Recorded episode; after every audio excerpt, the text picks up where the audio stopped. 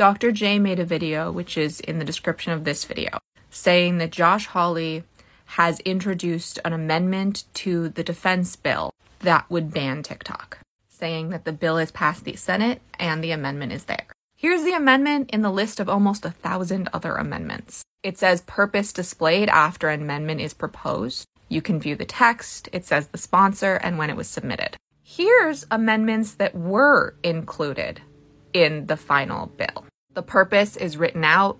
You can see the sponsor, who is, again, Josh Hawley. And it has all the info on latest action and how it was voted.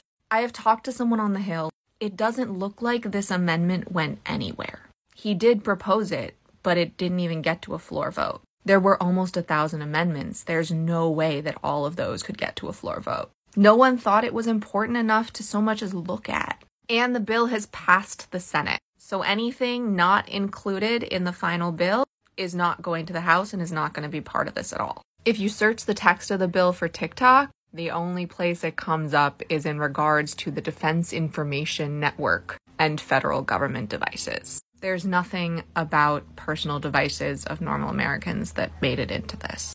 I don't want to keep you too calm because Josh Hawley did propose it, and he's probably going to keep trying to propose it in different bills, sneak it in as an amendment to something completely unrelated. But for this bill at this time, it was not included when it passed the Senate.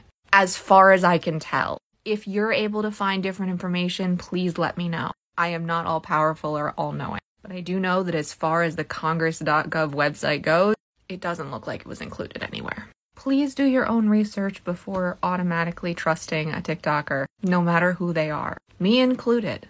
We're all humans, we're all prone to mistakes. This is just a mistake that's going to cause a lot of people to panic, and I don't like that. The fight isn't over, but it's not in the defense bill, as far as I can tell. Short Cast Club